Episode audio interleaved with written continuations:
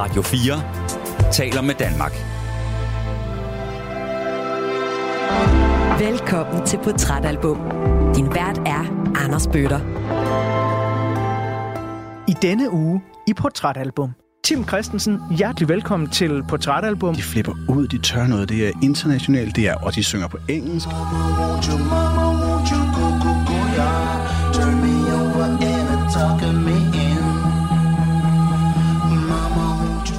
Jeg er rigtig, rigtig stor ufan af, af gasolin på engelsk, for jeg synes virkelig ikke, det fungerer. Men det synes jeg af en eller anden grund, det gør her.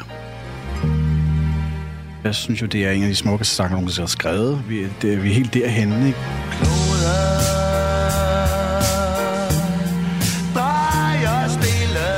Så hvornår er det, du, du første gang møder nogle kammerater, hvor musikken bare er lige så vigtig, som den er for dig? Det tror jeg stadig, jeg har til gode. Skal vi ikke være lidt? Okay. Ja, vel. Jeg anerkender, at det er et, et album, der splitter. Nogle synes, det er noget rod, og andre synes, det er et mesterværk, jeg har hørt til det sidste.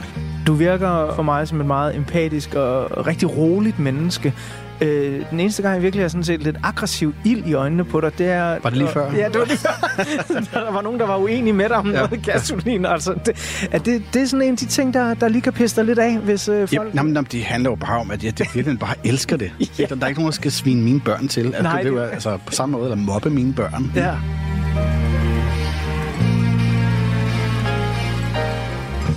Når man, som jeg og ugens gæst, har lyttet til virkelig, virkelig, virkelig, virkelig mange albums igennem et helt liv i musikkens tjeneste, så slår det nogle gange en, hvor meget mere interessant det kan være at dykke ned i de albums, der deler vandene, end dem, hvor alle er enige om, at det er et mesterværk. Smag og behag er naturligvis forskelligt fra menneske til menneske, og skønhed afhænger jo af øjnene, der ser osv. Men der er jo bare noget dybt fascinerende i at snakke med andre mennesker om, hvorfor de elsker et album, som man selv går rundt og hader. I netop det spændingsfelt opstår den interessante demokratiske samtale, som bør være fundamentet i et hvert civiliseret musikelskende samfund. Jeg har dog endnu til gode at møde et menneske, der direkte hader det album, vi skal snakke om i dag. Men jeg har helt bestemt haft mange, lange snakke med meget vidt forskellige mennesker om, hvorvidt albummet efter endnu en dag af Gasolin, deres syvende studiealbum, er et sonisk mesterværk eller et underligt rodet eksperiment, der strider i alt for mange retninger. Efter endnu en dag er nemlig et album, der bølger frem og tilbage imellem alt fra danske viser Jeg går temmelig ofte ud på danserestaurant. til Gasolins egen variant af big band Dixie Jazz. Til noget helt klassisk dansk sproget 70'er rock. Hey, chauffør, sæt mig lige af fra svingen i solrød. Og sågar også et forsøg på jamaikansk reggae. Tante tager albumet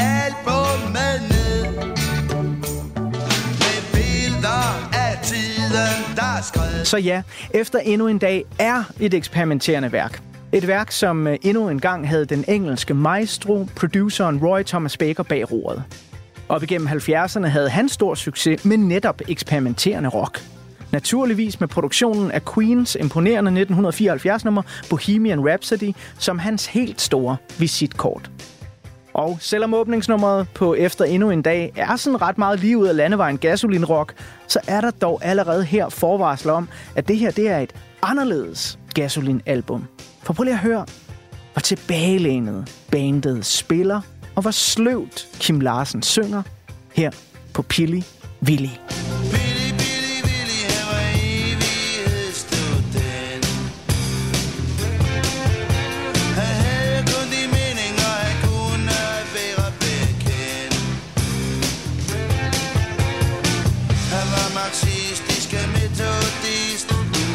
Og gammel garve salon. Dyrkede sin egen lille bryst og røde tulipaner. Så ja, min lyddesigner Emil Germod og jeg vil gerne byde dig hjertelig velkommen til en udgave af Portrætalbum her på Radio 4, som står i 70'er musikkens eksperimenterende tegn. Og ugens gæst, der har peget på Gasolins efter endnu en dag, når der skal tegnes et portræt af ham som menneske og musiker, ja, han er selv den dag i dag en af Danmarks mest succesfulde musikere. Vi optager programmet her den 20. marts 2023. Og det vil sige, at det om en måned og 10 dage, altså den 30. april 2023, er præcis 30 år siden, at ugens gæst vandt DM i rock med sit ungdomsorkester, Dizzy Miss Lizzie.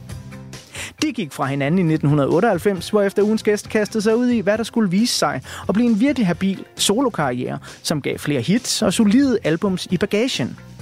Det måske bedste af dem, Honeyburst, kan i år fejre 20 års jubilæum, og derfor så har jeg også fanget ugens gæst lige inden han drager ud på en solo jubilæumstur for Honeyburst. En tur, som jeg tror bliver både kraftfuld og nostalgisk.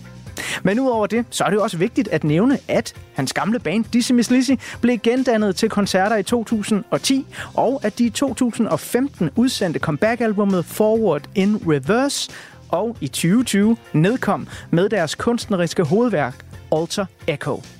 Her i 2023 er han 48 sommer ung og er netop blevet far til barn nummer to.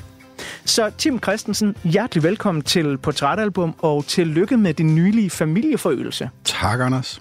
Du ser øh, mere frisk ud, end jeg tænker, man bør se ud, når man lige har fået barn nummer to.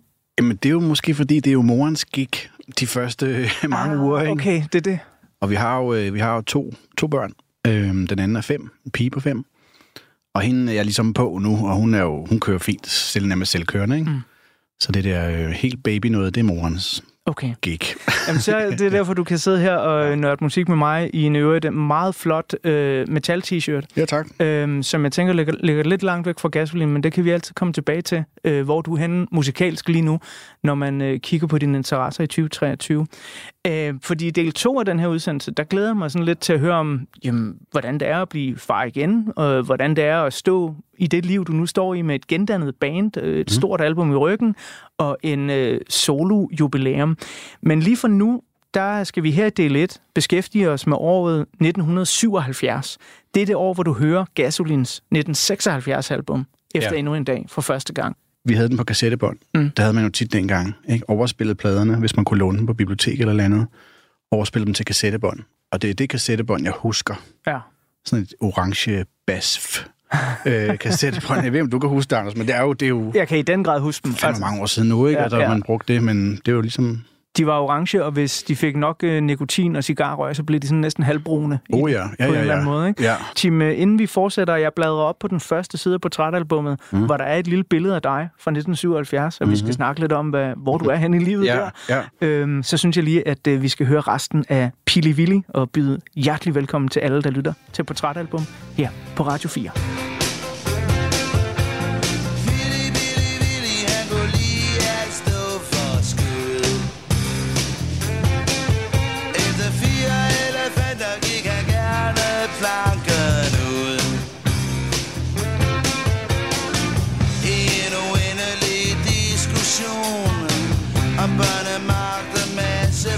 masseproduktion.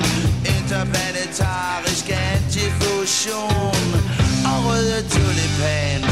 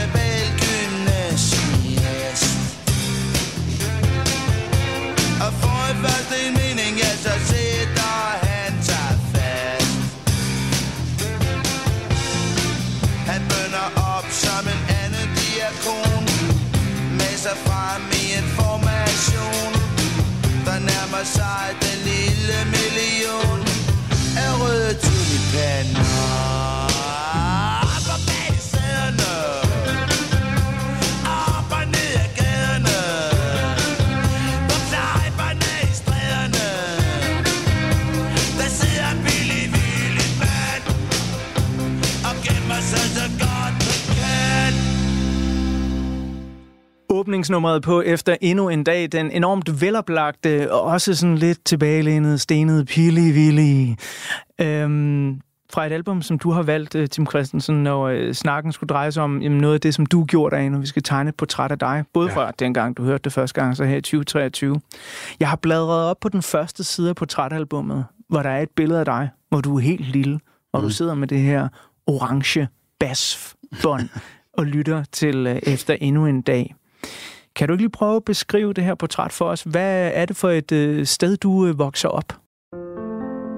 Jeg voksede op i Esbjerg, Nordsjælland, på sådan en klassisk rækkehusvej. Masser af børn, der leger på, på vejen, uden nogen biler, der forstyrrer det. Øhm, det, øh, det husker jeg som en god og glad og harmonisk tid. Øh, jeg tror, at på ret tidligt tidspunkt, jeg godt kunne mærke, at jeg måske ikke var helt som de andre dre- drenge eller piger på vejen. Så når det gik fodbold i den, så var jeg ude. Øhm, Okay. Også fordi jeg ikke var særlig god til det måske, men, men, men jeg tror også, jeg på et meget tidligt tidspunkt har hørt kald, ikke? musikkaldet. Øhm, for eksempel i form af, af gasolin og også Beatles, som jeg husker det. Min far han havde en, en, en lidt øh, halvforkølet øh, spansk guitar stående, som, som også var meget spændende. Langt mere spændende end en fodbold. Øhm, så det, det har været der fra, fra nærmest fra day one, ikke? Hvorfor tror du, at det så lige er musikken, der rammer dig? Fordi jeg mener, øh, jeg kan godt genkende det her fra min egen barndom med at have sådan det, jeg vil kalde et rigt indre liv. Altså, Ja, man ja, registrerer meget ja. litteratur, film, musik og sådan noget, og måske ikke helt så meget til fodbold og de andre ting, som de andre laver.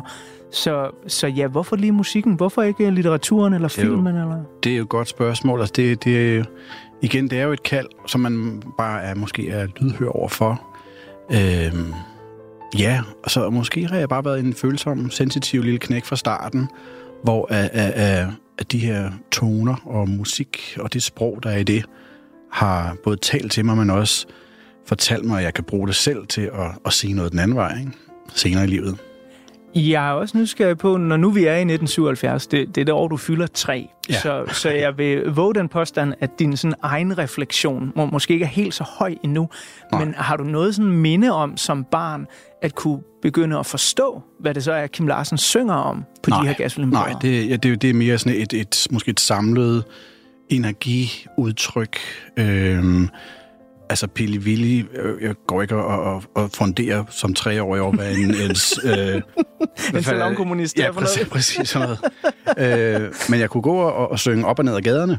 Ja. Ikke? Det var sådan klart og tydeligt. Øh, og, og, og det har talt til mig. Og så, så altså, som du også nævnte i din intro, det er jo et, et- et, album, som virkelig peger i mange retninger. Det, det tror jeg heller ikke, jeg forholdt mig særlig meget til. Men der er sådan en... Øh, der, er bare, der er måske en nysgerrighed og en, en, en form for klæde, og det kommunikerer i hvert fald rigtig godt. Og i hvert fald gjorde det det til mig.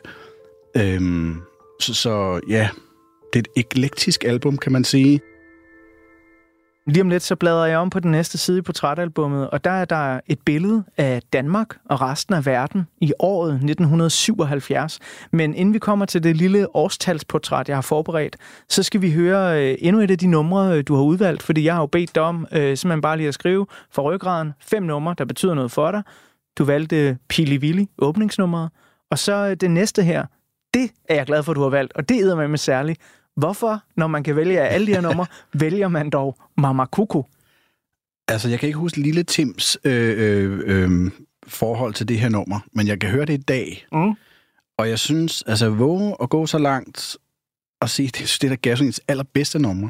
Nå, For der, der er, øh, jeg synes, det er så meget, øh, ud over det sædvanlige, produktionen selvfølgelig har meget at sige her. Ja, de flipper ud, de tør noget, det er internationalt, det er, og de synger på engelsk. Jeg er rigtig, rigtig stor ufan af, af gasolin på engelsk, for jeg synes virkelig ikke, det fungerer. Men det synes jeg af en eller anden grund, det gør her. Mm. Og her synes jeg, de kommer op og blander sig med en, en eller anden international klasse, som jeg for eksempel ikke synes, de gør på et nummer som This Is My Life, som de fleste har som favorit nok for den her plade, ikke? tror du, der ligger et eller andet i Roy Thomas Bakers produktion der også? 100 procent. Fordi at, at, altså, jeg synes, det er et meget mærkeligt nummer øh, Ja. ja. at vælge. Men så igen, når jeg hører det, så lyder det nemt. Altså, det har en, en helt anden lyd end meget af det andet. Og Ja, Frans ja. Beckerlis guitar lyder jo drømmeagtigt på ja. den her. Og jeg synes, det er edgy i produktionen. Jeg synes, det, øh, det holder utrolig godt i dag. Øh, det er, ikke- jeg synes ikke, det er blevet forældet, på trods af, det er lidt psykedelisk og, og sådan noget. Øhm, og så er det samtidig bare et sindssygt catchy nummer. Jamen, Overset. øh, så tror jeg simpelthen, vi skal kaste os ud i det første, måske er flere, oversete numre, vi får at høre fra efter endnu en dag. Det her, det er Mama Cuckoo.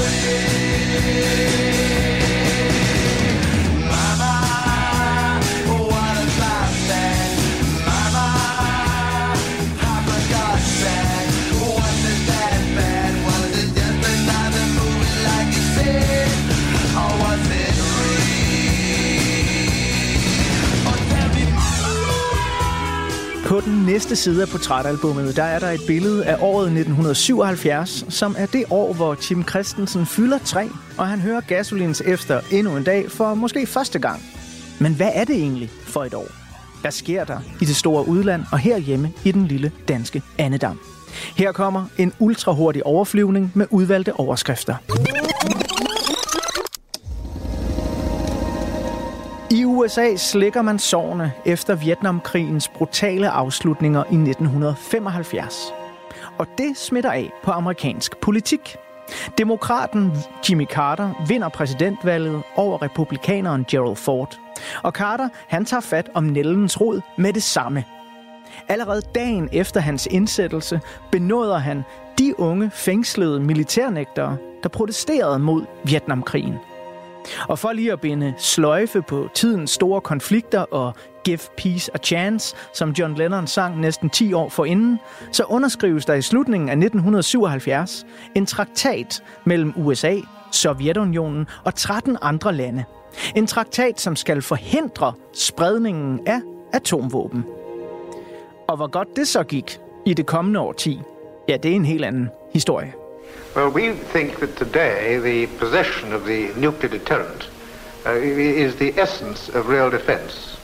Rundt om i Europa, der skaber flere forskellige politiske organisationer stor uro.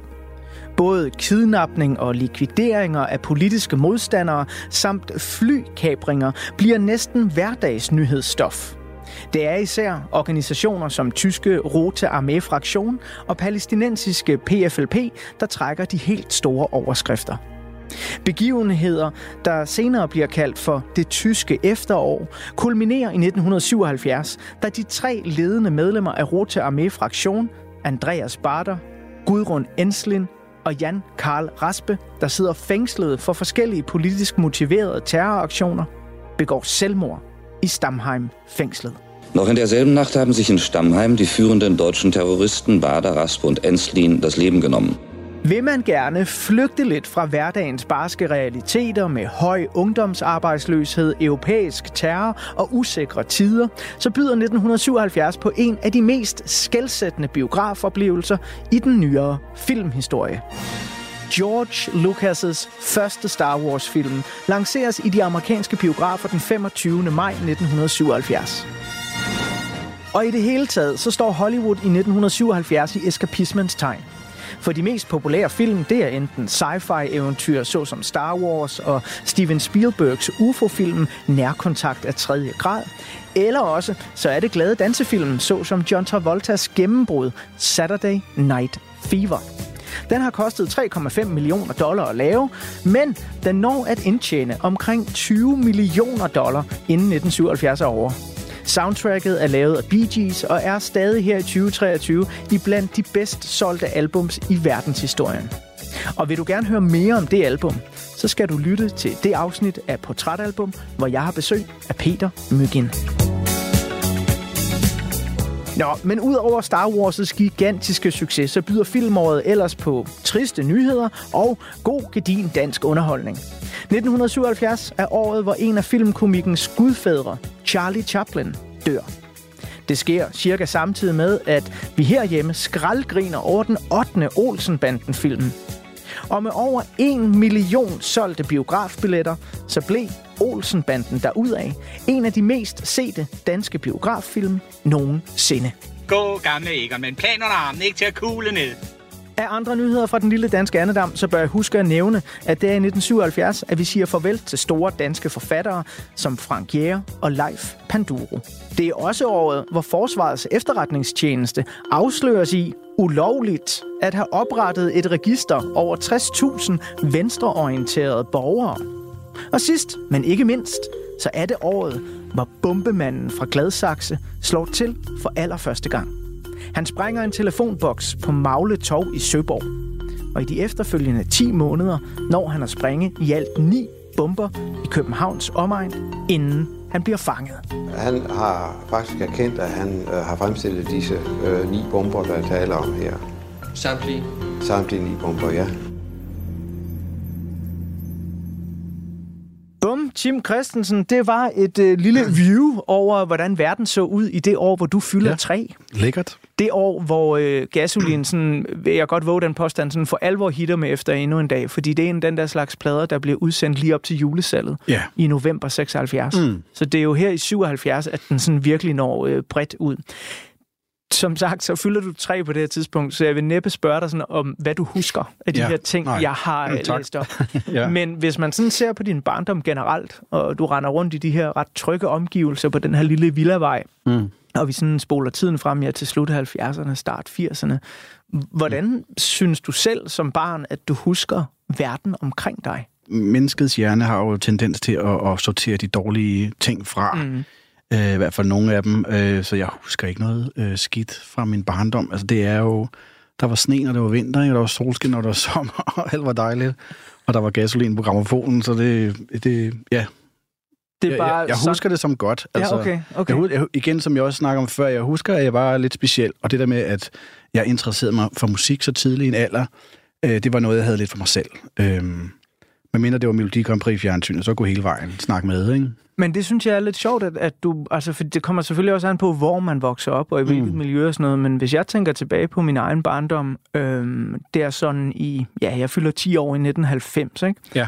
Og der øh, er, det meste af min barndom og det meste af min ungdom, der fylder musik rigtig, rigtig meget. Mm. Tror du, at øh, musik har fyldt specielt meget i dit barndomshjem i forhold til de andre små barndomshjem på Villavejen? Øh, det har det højst sandsynligt. Min far spillede lidt selv på amatørplan, og så, så var der en, en rimelig sådan basic, øh, god grundpladesamling, ikke? hvor øh, gasolin var sjovt nok ikke en del af det, men der var Beatles-pladerne, der var nogle Hendrix, der var sådan noget, ikke? Sådan, øh, som, som har lagt en god grund, og som jeg egentlig er meget taknemmelig for, har været øh, til stede i mit barndomshjem.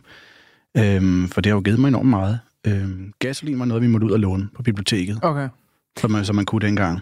Men jeg er jo så nysgerrig på, fordi når du beskriver dig selv som den her måske lidt forsigtige dreng, der har et stort, rigt indre liv og øh, godt kan lide musikken, kan du huske sådan, fra din barndomsgrøster i ungdom, dit første møde med nogen, hvor du ligesom kan spejle dig i deres musik også? Altså, jeg ved, du har jo spillet musik i meget lang tid selv, så hvornår er det, du, du første gang møder nogle kammerater, hvor musikken bare er lige så vigtig, som den er for dig? Det tror jeg stadig, jeg har til gode. Skal være helt ærlig. Okay, ja vel. Jeg Øh, troede, nej, jeg det- troede det vi skulle passer have ikke. historien om Disney Miss Lizzy nu, men øh, det var ikke øh, Nej, tilfældet. det passer ikke. Altså, man kan sige, jeg har, jeg, har jo taget, jeg har jo taget en beslutning om, at musik, det skal bare, være, det skal bare fyldes op i mit liv. Ja. Øhm, eller fyldes op med i mit liv. Og, og, og, og så har jeg været ligeglad. Øh, eller det har ikke været så vigtigt, om der har været nogen, jeg kunne dele det med på den måde. Det har været rart, når der er dukket nogen op, jeg kunne dele det med. Men om der var nogen, det ved jeg sgu ikke lige. Altså Søren og Martin fra Dizzy er selvfølgelig nogle øh, kompagnoner, som jeg har været rigtig glad for at kende, og vi har jo lavet noget fin musik sammen og sådan noget, og haft Jo, en masse tak. dejlige oplevelser med det. Øh, men vi har jo musikken, kaldet til musikken er på tre forskellige måder, og jeg siger ikke, den er mindre hos dem, den er bare en anden. Så det er jo også en meget individuel oplevelse. Jeg forstår godt fællesskabet, og forstår også godt det der med at dele og kunne flippe ud over noget fedt sammen, og blive høje, øh, kollektivt høje over noget musik, ikke? Øh, vi skal ikke mere end 3-4 dage tilbage, hvor jeg sad med selv sammen med Martin, som jeg har kendt i rigtig mange år inde i Storvik, og hørte noget musik. Og vi sad også bare og kiggede på hinanden mellem hvert nummer. Øhm, og bare sådan, yes, og kan stadig sådan få oplevelsen af noget fedt, ikke? Og, Ja. og kuldegys. Øh, altså, der, der elsker jeg jo at have en makker. Øh, kunne jeg have siddet alene til den koncert? Sagtens. Og have en fin oplevelse, det kunne jeg også. Tim, er vi lidt ude i, at øh, det faktisk er musikken, der er din ven? ja, det er det jo. Har du det ikke sådan også? Jo, Ja. det har jeg. Det tror jeg altså... Det er jo ikke sådan, at jeg bare kun vil have musikken, men, men det er jo musikken er jo min ven. Ja. Det virker i hvert fald som og- også en livsfølgesvend for dig også.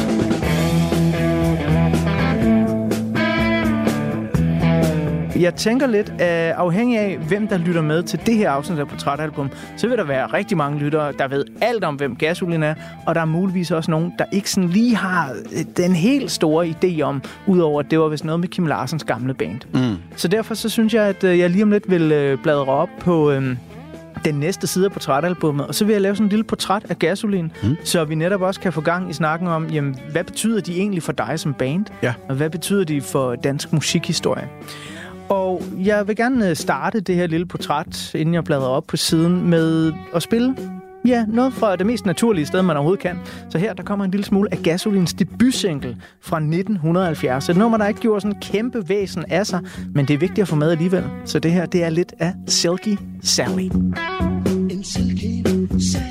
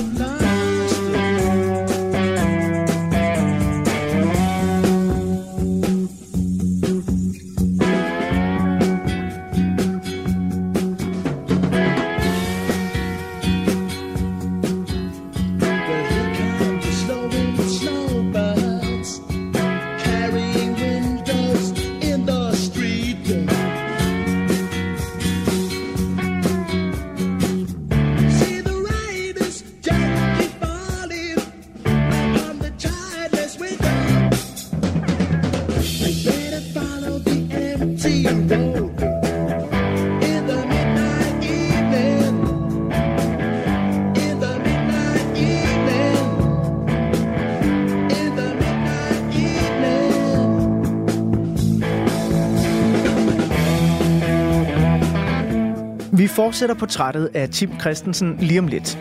Men lige nu, der har jeg bladret op på den side i portrætalbummet, hvor der er et billede af bandet Gasolin og deres album Efter endnu en dag. Så hold på hat og hijab, når jeg her tegner et ultrakort portræt af et af de vigtigste orkestre i dansk musikhistorie og deres syvende studiealbum. Historien om gasolin tager sin begyndelse i bygningen Sofiegården på Christianshavn i slutningen af 1960'erne. Her møder den Hendrix-inspirerede jazzgitarrist Frans Beckerli de to rødder Kim Larsen, der var glad for at skrive sange og synge, og den skælderede halvsvensker, som Larsen kaldte ham, basbetvingeren Willy Jønsson. Efter lidt udskiftninger bag trommeslættet, hvor blandt andet Tom McEwen og Tom Ulebjerg nåede at tæske løs, så kommer Søren Berlev med i gruppen, og Gasolin, som vi kender dem, bliver født. De får deres første mindre hippie-hit i 1970, da de udgiver deres anden single, Child of Institution, der er en del af filmen angående Lone. Little girl begyndelsen laver Gasolin kun sange på engelsk. Men da de album debuterer i slutningen af 1971, har alle sange danske tekster.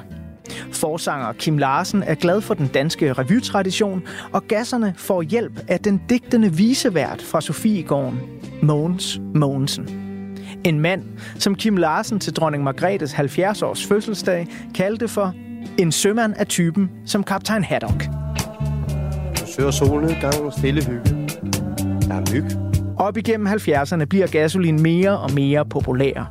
Sange som Lange Bro, På en sommerdag, Se din by fra tårnets top, det var Inga og Katinka og smukke Charlie på sin Harley, og Alla Tingala bliver funklende fundamenter for dansk sproget 70'er rock. Men det er med Gasolins femte album, Gas 5, der har sange såsom Raballerstræde, masser af succes, og ikke mindst Kvinde Min, at Gasolin cementerer deres succes og bliver ikke bare Danmarks, men et af Skandinaviens helt store folkelige rockbands.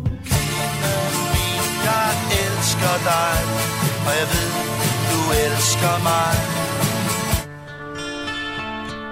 Men på en måde, så er det også den her succes, der næsten ender med at rive gasolin midt over. Danmark bliver for lille, og gruppen prøver af flere omgange at få succes i USA. De indspiller både sange og hele albums i engelske versioner og tager på turné i USA, hvor de blandt andet lige når at spille sammen med The Ramones i Atlanta i 1976. Drømmen om USA bliver dog aldrig en realitet. Og i stræben efter yderligere succes og diskussioner om bandets musikalske retning, så ryger især forsanger Kim Larsen og guitarist Frans Beckerli ofte i totterne på hinanden. Lots of success, confused by the stress. Millions of burning spotlights, the music and the crowds. Efter endnu en dag er altså et gasolinealbum, der ikke bare skal følge op på kæmpesuccesen Gas 5. Nej, det er også et album, hvor de fire gasser hver især nærmest må føle, at nu må de da snart kunne gå på vandet. De er det største rockband, og de ved, hvordan man skriver store rockhits. Og måske netop derfor, så bliver efter endnu en dag et næsten insisterende eksperiment af et album. Nu skal de virkelig vise, ikke bare Danmark, men hele verden, hvad det er, de dur til. Coverbilledet til efter endnu en dag er et billede af de fire gasser foran Trente Mølle på Sydfyn, hvor en del af albummet også blev indspillet. Det er desuden også første gang, at det nu klassiske Gasolin-logo, det der med vingerne, designet af Peter Bundgaard, bliver brugt på et albumcover. En del af numrene på Efter endnu en dag har smukke stryger og blæsere, som blev arrangeret af, hvad der i coveret bliver refereret til som den femte gas. Trompetisten Palle Mikkelborg. Og bag de smukke arrangementer og harmonier, der står til tider knasdygtige korsangere. De hedder blandt andet Anne Linnet og Lis Sørensen. Oh, yes, I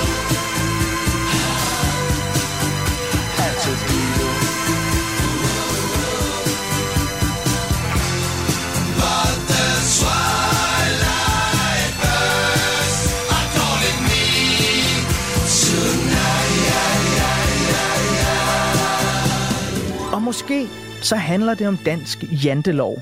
Eller måske, så kunne anmelderne dengang bare ikke forstå, hvorfor Gasolin ikke valgte at følge op på Gas 5's kæmpe succes med en plade, der bare hed Gas 6 og havde flere sange ala Raballerstræde og Kvindemin på. De fleste musikkritikere forholdt sig i hvert fald ret skeptiske over for Gasolins eksperimenter, og albummet blev ikke kun godt anmeldt, da det udkom i november 1976. Og jo vist, måske nåede albumets eksperimenterende sangskrivning aldrig helt det Sgt. Pepper-niveau, som efter endnu en dag faktisk sammenlignes med i den engelske udgave af albummet. Men set i bagklodskabens lys, så har det da efter min uforbeholdende mening masser af typiske gasolinsange, legesyge med højt niveau, virkelig smukke tekster og meget store fællesskabende øjeblikke. Kloder.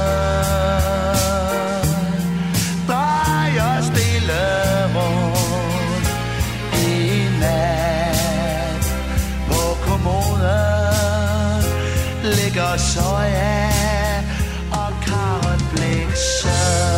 I 1977 udsender Gasolin deres sidste dansksprogede album, Gør det noget. Og den 21. august 1978 spiller de deres sidste officielle koncert sammen i Folkets Park i Malmø. De oprindelige medlemmer fandt dog kortvarigt sammen igen i slutningen af 1982, hvor de spillede til koncertrækken Gorilla Gala. Drejer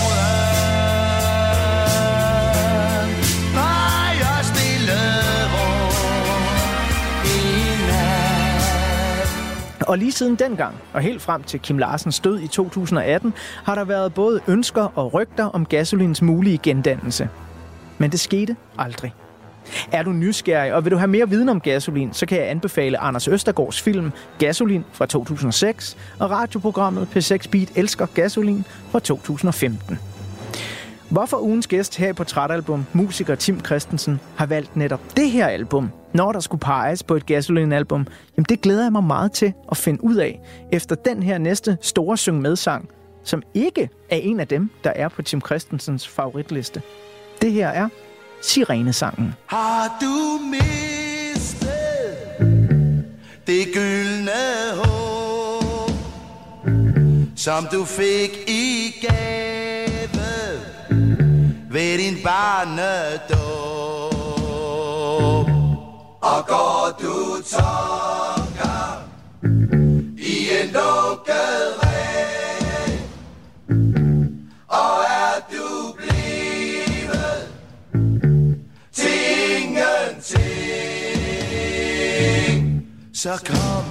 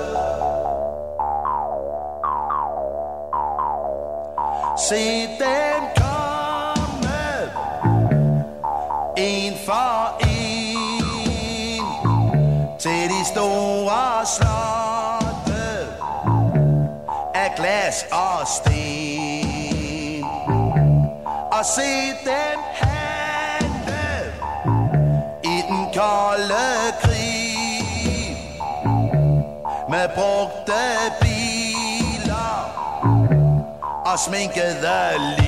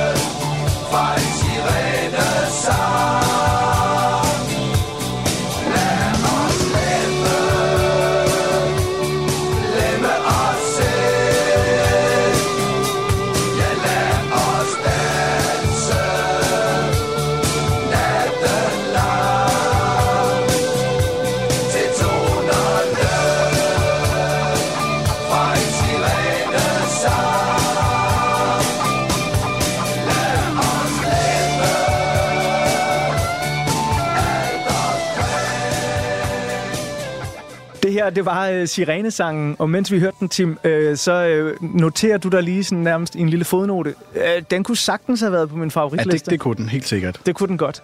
Øh, men er der en grund til den så? Ikke? Altså, jeg, må, jeg tænker jo, du bedre kan lide Mama Kuko, som vi hørte Ja det, ja, tidligere. det kan jeg helt sikkert. Ja, okay. Men du, du sagde 4-5 stykker, så må der jo ryge nogen. Ja, det er selvfølgelig rigtigt nok. Har, har det også været sådan lidt som at vælge mellem sine børn? En lille smule. Altså, Ja. ja. der, der er nogen, der, som er ret nemme at sortere fra i sådan en top 5. Ja. Øh, fra en top 5. Men, øh, men ellers synes jeg, det var svært. Men jeg er jo død nysgerrig på, øh, jeg er ret sikker på, at du har et større forhold til gasolin, der går ud over bare albumet efter endnu en dag. Så hvorfor er vi endt her, og ikke på øh, ja, gas 5 eller gas 1 for den sags skyld? Jamen altså, øh, jeg har jo nørdet musik, øh, også lige så længe jeg kan huske, altså også øh, sådan baggrund og så videre, og så videre. Og selvfølgelig også musikken, også Gasolin, for jeg er jo bare, jeg er jo Gasolin-fan, det må jeg sige, og jeg kan sagtens se Gas 5 som en måske sådan mere, hvad skal vi kalde det, kontant, mm. sikker øh, plade, hvor det her, det er, øh, som du også selv siger, lidt, et eksperiment, men det er jo også derfor, jeg synes, den kan noget særligt. Øhm, og hvad vil jeg så sige med det? Det, ved- det ved jeg egentlig. Altså, jeg, jeg, jeg elsker det, det meste af gasolin. Altså, jeg elsker også det helt tidlige, hvor, hvor de prøver sådan at famle sig lidt frem til, hvad, eller, ja, til hvad de skal være, ikke? Og Frans Becker, han kan ikke helt finde ud af at afhendriksficere sin, sit, sit guitarspil endnu.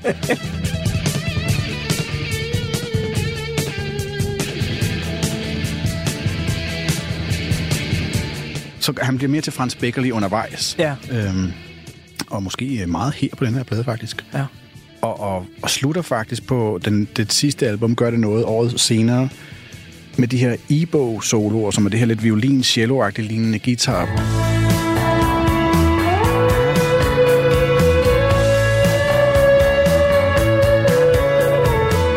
Men det er jo, altså, jeg synes, når jeg hører den her øh, egentlig, øh, og nu spiller jeg jo ikke selv musik, så, så der er jo masser af mellemregner, jeg ikke kan høre. Jeg synes bare, at de lyder som et endnu dygtigere band, end de gør på Gas 5. Ja, og måske også et mere modigt. band, Ja, ikke? meget modigt. Jeg er lidt nysgerrig på øh, specifikt, om du har øh, noget sådan særligt forhold til det øh, sådan store orkestrale nummer, der er på, det der hedder Stenalder Jazz. Ja, det har jeg. Øh, Jeg, jeg synes ikke, den plade er den plade, hvis det ikke er med på. Nej. Og øh, altså, jeg, jeg er ikke kun i tvivl om, at de fleste vil sortere den fra, hvis de skulle øh, du ved, lave deres egen trackliste på den her plade, ikke? Men det er jo der, hvor den bliver ambitiøs, fordi det er jo Sten Jazz, for dem, der ikke kender pladen lige så godt, er jo ligesom et potpourri, et orkestralt potpourri af alle de andre sange, der har været på pladen. Sådan som en, en, et, øh, hvad kan man sige, sådan et, et roundup, Ja. op, opsamling, ikke? Jamen, det er en opsummering. Hvad har vi været igennem? Hvad for nogle historier, der er blevet fortalt? Og inden vi lige når til det sidste nummer, skal vi lige have et resume. Ja. Ikke? Ja. Og det elsker jeg jo. Jamen, det gør jeg også. Ja. Og, og jeg skal sige dig, jeg er blevet vildt fascineret af det, fordi jeg havde jo Christian Let herinde i Portrætalbum, og mm. der snakkede vi om Shubidua 9, Ja. hvor øh, de har et øh, nummer på, som hedder Den Klynkende Kalkun. Ja, hvor man, også, ja. ja, hvor man også sådan faktisk, det er også et primært orkestralt instrumentalt nummer. Øh, Bundesen kommer lige ind med nogle velvalgte strofer, ikke? Men, men den har også sådan den her opsummerende, og det er også det sidste nummer på pladen, hvor man sådan ligesom, nu har vi været det her igennem, og refererer helt tilbage til åbningsnummeret Fantasi nummer 9, Ja. som også er sådan sindssygt ambitiøst. Ja, det kan jeg huske, ja. Så, så jeg blev sådan helt øhm, draget ind af sammenligningen mellem de her to ting, ikke? Og Ja. forholdet mellem schuberne og gasserne, og Ja. øh, hvem der nu gjorde hvad. Men jeg sagde jo også i portrættet her, ikke? At, øh, at, at pladeselskabet CBS, der udsender den her, de, de simpelthen, they got the nerve til lige at sammenligne den med Sgt. Pepper, Ja. den engelske udgave. ja det har, den har jeg hørt flere gange. Altså i virkeligheden, så synes jeg måske mere, hvis det skal være et eller andet stort Beatles-album, man skal sammenligne det her med, så synes jeg måske mere, at det er på plads at sammenligne med Abbey Road. Fordi ja. Abbey Road har jo det har sådan noget vellyd.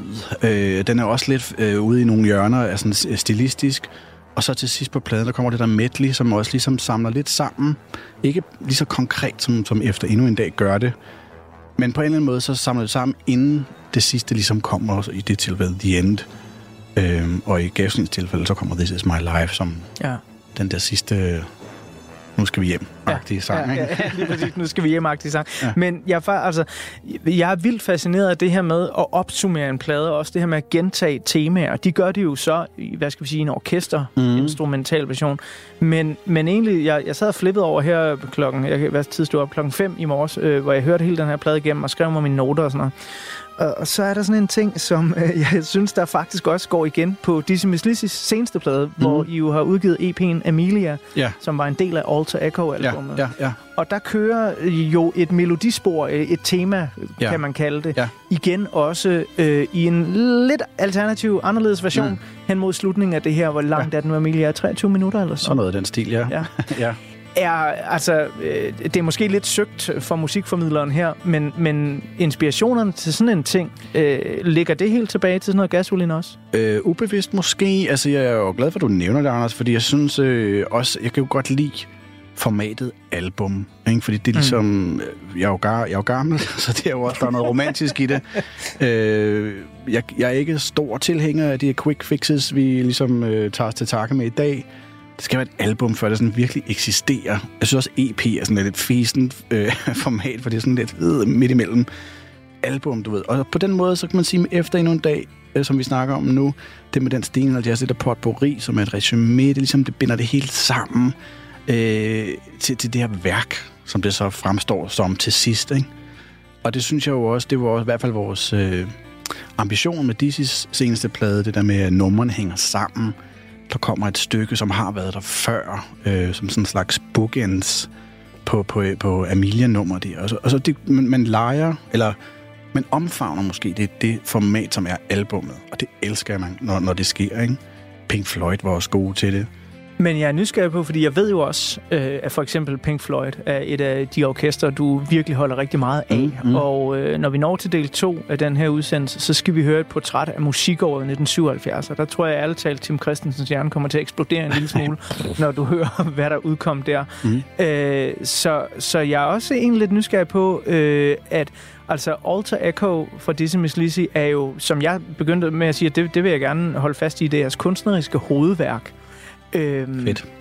jamen, og så er jeg lidt nysgerrig på, altså, hvorfor I ikke før har gået af den vej? Altså, er det simpelthen fordi, når man udgiver sin debut, som virkelig ikke særlig gammel, I var jo bare nogle knejder, mm. øh, dengang den første kom, og Mm. lige der I vandt DM i rock. Ja. Er, er det fordi, man ikke havde, øh, ja, af mangel på bedre ord, det musikalske talent til at udføre sådan en plan?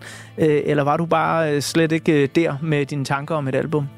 Jeg tror ikke, vi nåede at blive gamle nok. Øh, fordi vi var jo som sagt meget unge, da, da de to første, vores, ligesom vores første periode.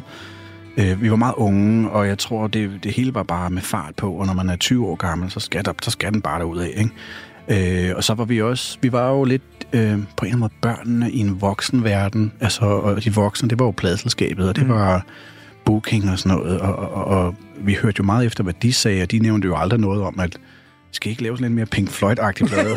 det, det var der aldrig snak om. De vil gerne have nogle radiohits. Ja, ikke? Det var, og, og sådan var det, og så gør vi det, eller prøver i hvert fald på det.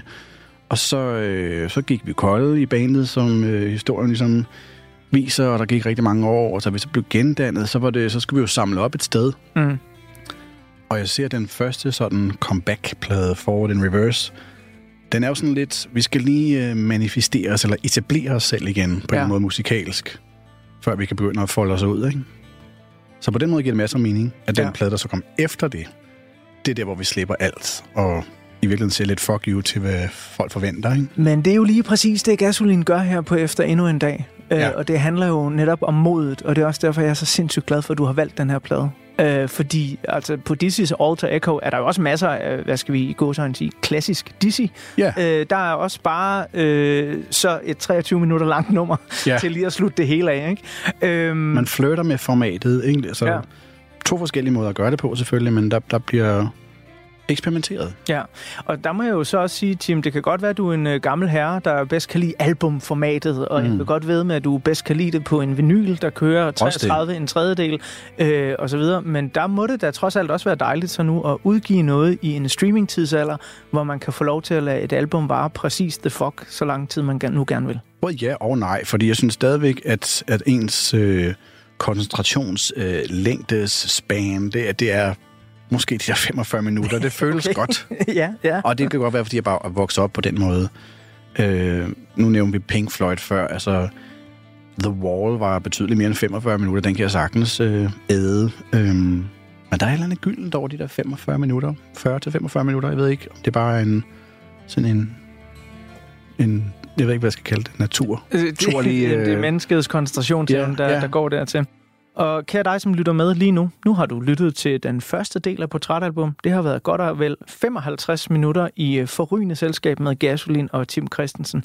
Vi skal lige nå i hvert fald bare lidt af øh, et nummer, inden jeg klapper Portrætalbummet sammen, og så åbner det igen i del 2, hvor vi lander i 2023, og jeg glæder mig meget til at høre sådan om, hvordan det så var at genhøre efter endnu en dag som øh, 48-årig Tim.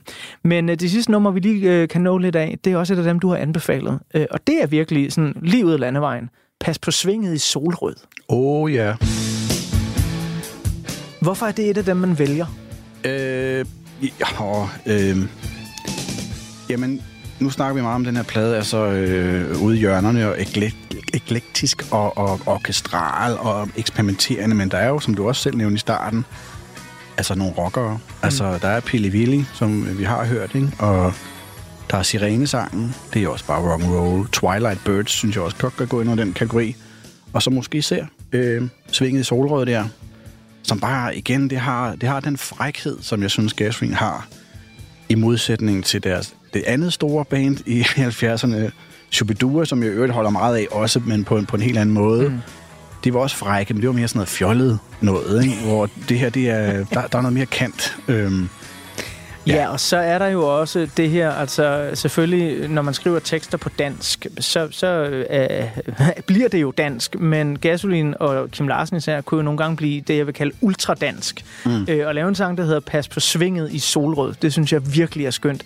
Og øh, i del 2, der glæder jeg mig til at spørge dig, Tim Christensen, om du nogensinde har overvejet at gå i Larsens fodspor og simpelthen lave et øh, album på pære dansk. Men her, der er det allerførst Pas på svinget i solrød. Put dine penge i Montebello Bank Så skal du nok blive lykkelig en gang Du får del i dividenden Når du bliver senil Og råd til en kone med et færn og en bil oh, Speed den op Hvorfor skulle man sige stop? Men hey, chauffør, sæt mig lige